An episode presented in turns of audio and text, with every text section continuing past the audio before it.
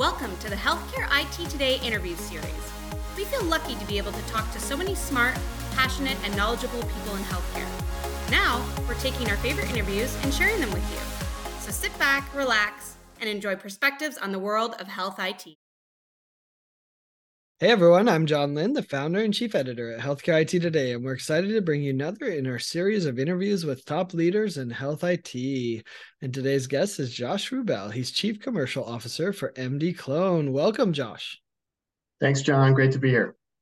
Yeah, good to have you back on the show. Uh, you know, this is kind of an extension of the conversation we started a couple of years back. But before we dive into L L Ms and synthetic data, tell us a little bit about yourself and MDClone. You bet. And it is a pleasure to be back. Always, uh, always nice to reconnect with the team at uh, Healthcare I T Today. Um, so I'm Josh Rubel. Like you mentioned, I'm the Chief Commercial Officer at MDClone. Uh, and, and MDClone is a software company that's really focused on uh, enabling healthcare providers and their partners to get the most out of healthcare data.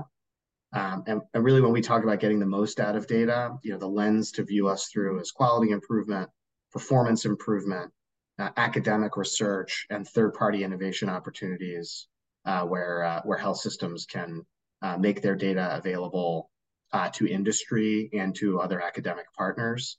Uh, to find the next uh, amazing innovations that may uh, that may be uncovered through the use of that data. So the, the business is is kind of heavily focused on making data useful, and so the topic around generative A I and L L M, you know, I, I agree, it, it's the right conversation for us to be having. Um, in particular, with MDClone's unique technical capabilities of both simplifying how to do data extraction and also layering privacy preservation atop data with our synthetic offering that I think is is likely what what uh, what we're going to be talking about. So very excited and excited to dive in. Yeah, I mean, I think you do have a, a unique perspective as as a, you know, certified data nerds, I think is appropriate, you know, being extracting the data and understanding it. Because when you talk about large language models, it's all about the data. So what's your view on L L Ms, right? Large language models in, in healthcare. How do you see them playing out? So, you know, I had a chance um, about a year ago to hear Peter Lee from Microsoft talk about, you know, what uh, large language models could mean for the world of uh, the world of healthcare and, and how they work uh, related to the the creation of new knowledge. So, so the the kind of essence of artificial intelligence. And it's fascinating. I kind of got a behind the scenes peek at at what OpenAI was going to uh, deliver to the market, maybe uh, maybe a month or two early, um, uh, at least conceptually. And it was amazing to hear kind of what the opportunity for A I looks like and how this one little small piece of how we can potentially generate A I might be transformative. So L L Ms, you know, the, probably the best way to think about them is taking the entire corpus of human thought that's been converted to text and leveraging that thought algorithmically to answer questions and or guide someone who's interested in exploring a particular um, uh, problem they have, a particular subject area that they want to dive into, taking that corpus of human knowledge, again, that's been codified in text, and applying it to those questions in a conversational sort of way.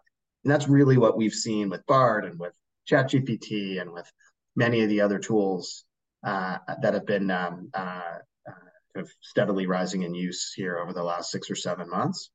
So that's what a large language model is. Um, and, you know, it's, a, it's pretty amazing when you think about it. It's it's uh, maybe a better way to describe it is taking all of human understanding and then making that available to generate more understanding. You know, it sounds like what a library is for, or, you know, if you harken back, you know, if we're really being data nerds, this is the Great Library of Alexandria on steroids, right? I mean, you have you have as much Um, uh, knowledge that you can, you know, put in a box, and then you can apply it in an easy way. You can apply that knowledge to to um, what your next set of questions will be to create more knowledge.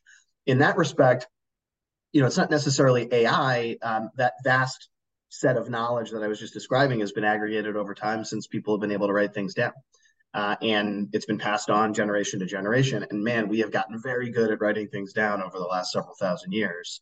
Uh, now we can take all of that that's been written and just apply it fast. Um, that's not the A I piece. The A I piece says, okay, corpus of knowledge, give me new knowledge mm-hmm. and react to me in a new context. Let's make use of that uh, corpus. That's where the A I comes in. Um, and it's fascinating, really, in every every part of our economy, every part of uh, of human interaction, and in healthcare, which is such a big part of our economy, uh, and where there's so much potential value, especially knowledge projects, data projects. Um, uh, there's certainly applicability, and and happy to dive in. I mean, think about the corpus of all human knowledge. You know, the part of it that's healthcare, you know, it's not a small percentage, John. Yeah. It's probably a, you know, greater than five percent of all knowledge. You know, think about every research paper, right? Think about every medical journal, think about every article published, and then think about medical records. Um, you know, there's a ton of compiled text that happens to be uh, focused on healthcare. And now all of that can be part of a large language model framework, um, as long as you get a couple of things right. It's got to be good data, and you know, based on the relationship between patient and provider organization that's housing that data, uh, it's got to be privacy preserved. And I think that's likely where synthetic comes in. So I'm happy to dive in. And anyway, as you can tell, it's a subject that's near and dear to my heart. No, for sure. And there's a couple of things you said that were really interesting. The, the, the first one that I find interesting is that, you know, you talked about using it to discover new things, whereas I actually think one of the coolest parts of large language models is actually bubbling up information and knowledge that's clear that people just haven't learned. Like, it's new to me, right? It's, it's you know, like when you buy a new car that's used, you're like, well, it's a new car to me. I don't know it, right? And, and I think that's what large language models do, is they often bubble up information that is knowledge someone else has, and it flattens that world and, and gives it to, you know, imagine a new med student, right? Who obviously doesn't have the years of experience getting it. So anyway, I think that's an interesting element of it, you know, whereas like, you know, net new discoveries is also interesting. I, th- I mean, I think it can do both, which is fascinating. The, the other interesting way is when you described it as, um, you know, just this body of, of human knowledge that it's going through. Uh, you know, it reminds me of uh, something someone said, and I've said it a few times on, on this uh, podcast, is that, uh, you know, when people talk about hallucinations, actually, someone said that on the internet, probably, right? Like, it's actually not pulling necessarily and making stuff up, although there are some cases where it does. It, it, it's often them pulling up that a lot of people said something that was totally inappropriate. And I, I apply that to healthcare, and I think about how many clinical notes documented something wrong, or maybe prescribed the wrong thing in the wrong instance, right? Because they didn't have the knowledge they needed. We, we have that same problem with healthcare data, I think. So anyway, it's interesting to think about, right? Absolutely. There's something our, our president, our current president says, um, or used to say related to elections, you know, you know, are you comparing me to my opponent, or are you comparing me to the Almighty? Hmm. Um, and the, um, where you're heading, I, you know, is a derivative of that, which is, you know, are you comparing me to the alternative, or are you comparing me to perfect? Mm-hmm. Um, and yeah, I think, I think that's the right, I think it's the right lens to think about how these tools can be used. At the end of the day, you know, what we want is better. Whatever whatever we're working on, we want it to be better than it is now. Uh, and if the generative A I framework makes us better, smarter, faster, um, even with certain mistakes and inherent risks, you know, it's something we've got to dive into, um, because that's the goal. The goal isn't perfect. The goal is better. Yeah. Well, let's talk about synthetic data. You've kind of mentioned it, and, you know, we'll link to our previous discussion where we dove into it pretty deep as well. But how far have we come kind of in our use of synthetic data in healthcare? Uh, you know, I think we've come pretty far. I think, um, I think, you know, when we spoke a few years back, we were, we were definitely still in the conceptual mode. Um, you know, since then, gosh, we've had, you know, ten plus large-scale provider organizations, including federal agencies in the United States and, and other government entities around the world, uh, start to use synthetic output uh, for things like um, uh, large-scale data challenges, uh, or even, um, uh, uh, you know, much more secure, much more privacy-preserved uh, define research projects managed in, in, entirely by an internal team at a healthcare institution. Uh, synthetic data, you know, we've now been involved in thousands of projects around the world. Um, and when we originally spoke, you know, that number was probably more like in the tens or maybe even the very, very low hundred, you know, right around there. I think we've now, um, you know, the, the growth's been exponential, largely because the data is now more available. We have customers that use the synthetic output.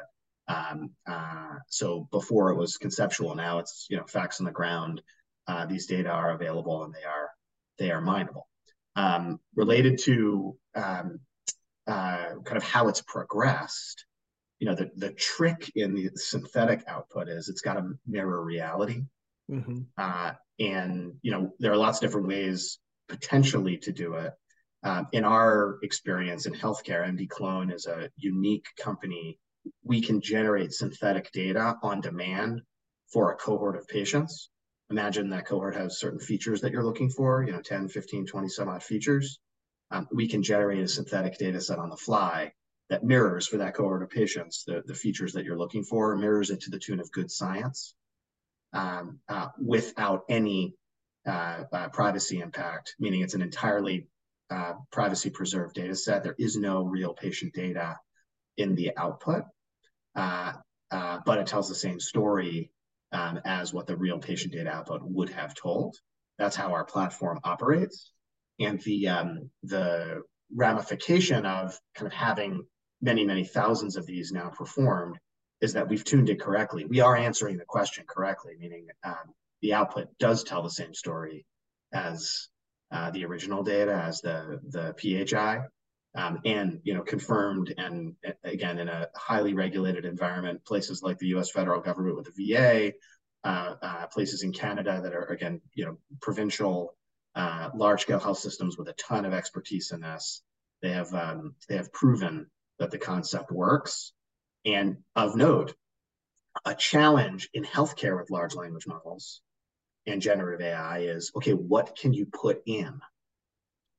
Um, What, what, what are you allowed to put into sure. a large language model um, if you're looking for insights around a particular population?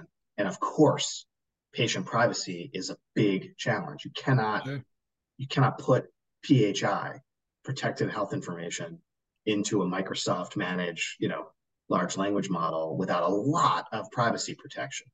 And yeah. one of the things that we see as a significant opportunity, and also, you know, it's a business opportunity, but it's a significant opportunity to do more with data, which is really our mission um, for our customers and the world. Um, uh, synthetic kind of bridges one of the real gaps around how you can potentially use a large language model. Um, and we're seeing kind of explosive growth in that respect. And I can walk you through what that model looks like too. Yeah, I want to dive into that. Before we go there, like, it is a mind bend, right? To say that you can create synthetic data that's as good as the identifiable data, if you will, right? Like, you know what I mean? You're saying it has all the same characteristics, but not the, you know, like you, those feel at odds, right? Like just on its face, it's, you know, it feels odd. Like, help us understand what the process is, or I don't know, like, you know, to help us understand how that can accomplish that without, you know, having the identity there. Sure. So let me start by saying it's not magical, and it's also not perfect. Mm-hmm. There are certain times when you wouldn't um, uh, use a synthetic Uh, cohort for many reasons, and I'll I'll get into that here in a second. But the the process, you know, is really uh, around developing synthetic output. Um, the, the process can work in one of two ways. The first way is you have a large-scale cohort, pick a therapeutic area, for for example, and you've got lots and lots and lots of features that you want to study, an unlimited number of features. Um, an advance that we've made from a synthetic output standpoint is we're able to take, uh, you know, by therapeutic area, we're able to take uh, a very, very large number of features um, and build a synthetic data lake that looks remarkably like um, the original data lake that those uh, that those features are pulled from. And, you know, we do that through a combination of sampling and using G A Ns and a, you know, series of techniques to create a data lake again, that if you look at all of the features and start to compare them, they will tell the same story um, uh, as the original data lake. And that's a kind of, again, a multi-process set of steps that we take to generate that lake. It takes a couple of days. Um, it's a uh, it's a, a large-scale kind of services and technology lift to get a data lake out. We've done that now, you know, five to ten times. It's brand new technology that we've developed over the last year. Uh, and it really helps, you know, we, we are in a project today called VChance through the V A, where we've done this exact thing. And they've released a large-scale cardiovascular data set to the F D A and an F D A partner in England, M H R A. Um, the comparison work that's going on and the use of the of the synthetic lake that we've created. Now they have a, you know, kind of lake that tells this, the real story, and they can make it available to, you know, innovators who are trying to solve a problem related to C H F readmission, um, and or the use of particular drugs uh, to um, uh, to better manage patient populations. That that framework in existence and really interesting, and that's process one. Process two is our classic model, where it's not the full lake, it's not all features inside the therapeutic area. Instead, it's a defined set of features. Now, we call this a precision cohort. And the reason we call it a precision cohort is the synthetic output that you can create, and the, the, I'll walk you through the process in a second, is like to a T, you know, with, um, with the right sort of uh, values associated with scientific certainty lined up with the original data. The lake is a bit more like horseshoes. The precision cohort is a, is a, a precision-guided munition. Now, the way we generate the precision cohort is, um, again, it's not magic. We know what the shape of the original data is because it's loaded into the MDClone platform. And if you've got ten features, you know, what you need to worry about is a correlative outcome that, you know, you're, where you're comparing one feature to each other feature and then one feature to all features. And that's what a three D, like a shape of data would look like. At what we do, and it's difficult, again, it's not magical, but it's, it's difficult and it takes a ton of uh, technical prowess. What we do is recreate the shape of the original data mm. and fill it with fictional data. But the, the, the trick is that fictional data, again, has to tell the same story one-to-one and one-to-many across the features that you selected. So that's the kind of the synthetic process. The other capability that we brought to bear to make all of this a reality is we can generate it in five seconds. So the, the technical prowess, you know, included the statistical knowledge and included the workflow around, okay, how do we pull that data fast? And then how do we generate that synthetic data so that uh, people aren't waiting around? Interesting. Yeah. And and when is it best to use synthetic data versus not? Is it is it more about research? Are you seeing it used directly with patients? Or, you know, is there a time that, you know, hey, yeah, we need the real data, not synthetic data? How are you seeing that kind of play out? We see the use of synthetic um, really proliferating in um, in a couple of different moments, but probably the most important moment is hypothesis testing. Hey, well, two moments. One, hypothesis testing. Hey, I've got an idea. I don't know if there's a there there, but I want to start to play.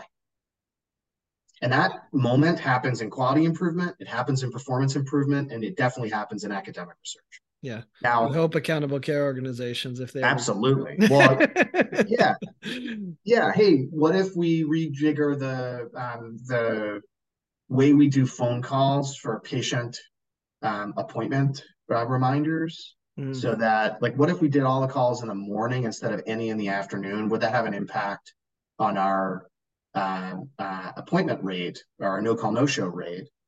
Um, that's an operational question that, you know, I wonder, and I use that as an example. We have customers that use our tooling for that all the time.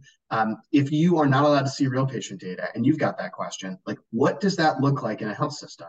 Today, that looks like an I T project that somebody has to spin up. Some, you know, talented, really smart, creative employee. She's amazing. She's like, hey, wait a minute. I think we should be calling in the morning. Cause, and they, and then her boss, she says, she says, well, prove it. Why? And great. How do you do that? How would she prove it? She would like put in an I T ticket to get a data set. And then, and then analysts would have to spin it up. And it's like, well, is it all phone calls or is it just the appointment reminder phone? Anyway, there would be a ton of complexity built into this one question. Mm-hmm. And six months later, maybe she'd be able to prove it. Like, our job is to make that six minutes. Like she, if she wants that answer, she's got to go get it. One of the things getting in front of in, in her way is, wait a minute, is she allowed to see the real patient data or not? With synthetic, it just, that gets pushed to the side. So those use cases like that, um, uh, they've proliferated. There are tons of those examples. That, that's that's where and how people are using the, the tooling. What we're seeing that's of interest is, hey, wait a minute, I want to do that analysis, but I don't want to actually do the analysis work. I have my creative, smart idea. How can I leverage a large language model to actually flesh this out, to act as my um, you know, kind of world's most powerful research assistant, to take all of human codified knowledge and apply it to a new little data set? Um, again, in a world where you have privacy concerns, you cannot load that data set into a large language model. But what about a synthetic data set? Can you load that into a large language model tool? Um, and can you uh, can you allow that large language model tool to go mine it? And mm. you know, our, that it, that interest area is um, blossoming is the wrong word. It's it's exploding. It's a very quick blossom. Uh, yeah, I mean, let's talk more about that, how you see these large language models and, and the synthetic data working together in healthcare. Is it about feeding the large language model with more data, but because it's synthetic, we can do that? Or do you see other use, you know, ways that those two are going to play together? So that's the first one. Um, and I think there's a ton of work for us to do in that in that space, right? How do we how do we make healthcare data, real-time healthcare data, available um, to a large language model? Synthetic's a great answer. Well, and I heard um, one person, I think it was H two O A I, said that, uh, you know, when they do this, uh, they said, you need your own language, L L M, you know, your own L L M for your organization, or maybe even every doctor needs their own L L M that's based on how they practice, you know, like th- which that blows your mind too, when you start, we have individual L L Ms, and how are you going to get the data to build those? I think synthetic's an interesting option. Yes. And I think our synthetic lake opportunity is, um, is, more in more in line with the training, which is really where I think where maybe that quote that you uh, you shared, maybe they're heading towards, you know, how do we train this uh, language model so that it it it um, delivers the clinical advice in the voice of the the physician who's ordering it, you know, and she mm-hmm.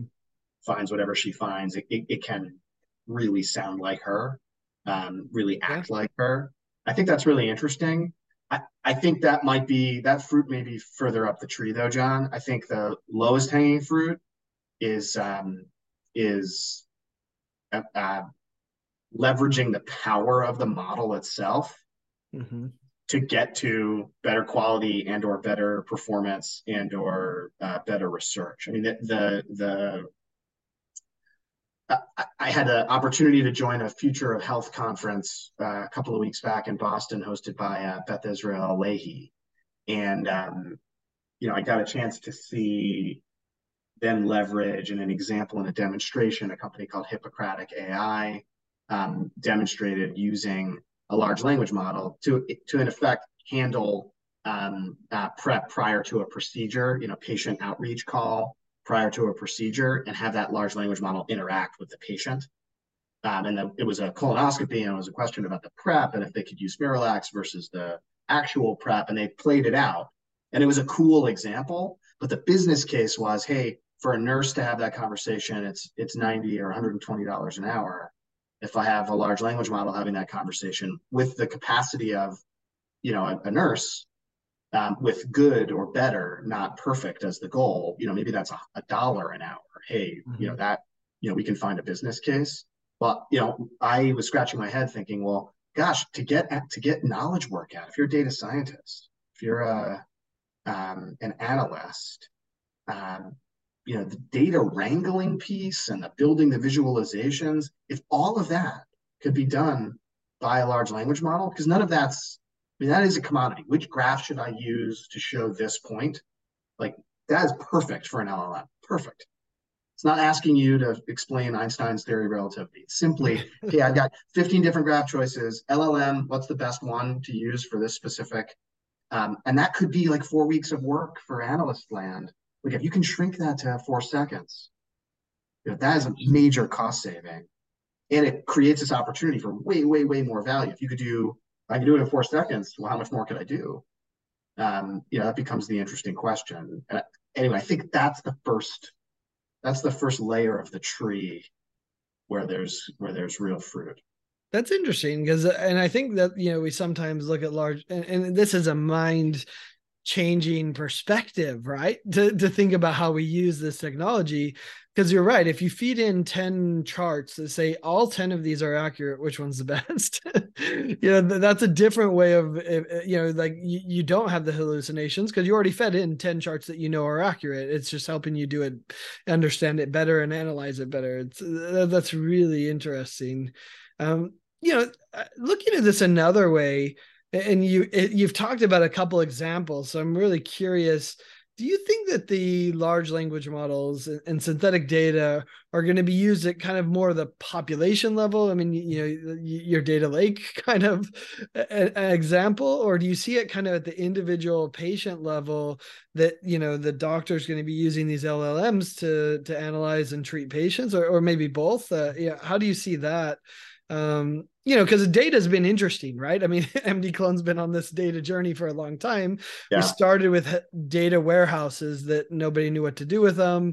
And so we collated all this data and a lot of them didn't get value out of it, right? We have E H Rs that are very patient specific, uh, you know, obviously trying to bill and a few things like that. So, you know, wh- where do you see this L L Ms and synthetic data? Is it kind of more a population size or or individual patients? All the above. I mean, let's, so first of all, um, the the beauty of the way that the OpenAI and now Bard, the way the tools are constructed is it's conversational. So you can ask whatever question you want. And again, it's drawing on the corpus of all human codified text. Okay, up until three years ago, something like that. Um, so the, um, the I, I don't see a distinction between population and patient. In fact, my wager is, and I, I, I'm sure you talk to a lot of physicians as part of this podcast, um, you know, as soon as they got their hands on ChatGPT, for instance, downloaded on their mobile devices, you know, I, I my suspicion is the bell-shaped curve looks a lot like ninety-five percent of them asked uh, diagnostic level question. If a patient presents and looks like X, Y, and Z, and their temperature is, you know, one hundred, and they were visited, et cetera, et cetera, you know, clinical scenario, you know, what's the right course of treatment, or what's the right diagnosis, or what are the chances of X? You better believe ninety-five percent of that bell-shaped curve ask questions like that, because yeah. that's their work. They ask questions like that all the time. And so of course they would ask, ask them to other people, other consultants, ask them of their E H R and clinical decision support. Like that's so much of their work. Of course they will leverage these new tools to ask questions like that. And and I'll bet they were they judged the response, you know, with their clinical background, they judged that response. And so, you know, we would be naive to think that these tools aren't going to be used in that capacity. They are. And they, again, better is the goal here. They are going to be used in that capacity. Now we have to do a really good job of making sure that these tools are, you know, used correctly, one, and two, that are um, uh, giving accurate results. Uh, but they're going to be used that way. And they're going to be used for a ton of uh, of pursuits that are population level, you know, research pursuit, uh, population behavior pursuit, you know, epidemiology. I mean, and they should be. The, the again, the beauty of these tools is the interaction um, uh, point. The U I is uh, it's a chatbot. I mean, it's yeah. genius. Yeah. Well, it's funny you say that because I have a statistics professor friend that was talking about neural networks early on. This is, you know, four or five years ago. And, he, and I, I was asking him about a project. I said, if we give you all this data, can you, can you output, you know, can you look at what's interesting with the data? And he, you know, or can you focus on these specific things? He said, John, no. He said, you give me the data. I'll have the neural networks run on it. And then I'll tell you what's interesting with the data. Yeah. And, and like, I heard him say that. I understood what he was doing. I didn't know why that would work. But I think to your point, the beauty of ChatGPT was they made the interface so anyone could experience that across all of human knowledge, right? So to me, that's what makes this exciting is it's opened up the creativity and the accessibility of this technology that's actually been here for a couple of years. Amen. I think you got it right. And I think that, I think your uh, statistics friend, you know, I, I sometimes flip, um, flippantly say, you know, hey, do you want to ask the questions, or do you want the super fancy smart machines asking the questions to help, to help you figure out what, what's the right questions to ask? Um, and maybe I should be a little less flip with that, because I think we're, I think that is where we're heading, but I think we want both, right? The, the, you know, we're amazing creatures. Humans have this innate creativity, you know, at least in some of us, not named me. Um, and we, you want to foster it. And it's, you know, that's part of the, the kind of beauty of being a human on planet Earth in twenty twenty-three. And we want, you know, more, better, smarter, faster knowledge. So you gotta, yeah, you, you, you gotta um, work with the tools you have. And this is a very powerful new tool. Yeah. Well, I mean, I guess I should disclose that I did not use ChatGPT or an L L M to create the questions for this uh, this uh, podcast. I don't think you did for your answers either. But, uh, you know, it's funny. We actually have done that for other podcasts. And, you know, it comes up with interesting topics, but not very novel. So I think that was an interesting uh, take there. But Josh, yeah, go ahead. Well, I, I first of all, I, uh, I should say that there is no replacing the uh, human at the wheel here. It does, it all falls apart without two eyes and a brain to um to screen, validate, you know, get to the experience level. We're not there yet. We're not going to be there anytime soon, uh maybe never. um mm-hmm. uh, it requires um uh the human touch, uh because we're humans. So, you know, and we we can smell, we can sniff out when it's not human, always.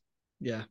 Well, and the creativity of the humans to use the technology in really interesting ways, that's what never ceases to amaze me. Uh, and I think that's been true with every technology. So, yeah, we're, we're on that curve. So, well, thanks so much, Josh. This was a fun conversation, a good dive into synthetic data and L L Ms, and appreciate you taking the time to share your knowledge and insights. And thanks, everyone, for watching and listening. If you want to find more great healthcare I T content like this, be sure to check it out at healthcare I T today dot com or search for Healthcare I T Today on your favorite podcasting applications. Thanks, Josh. Thank you, John. Take care.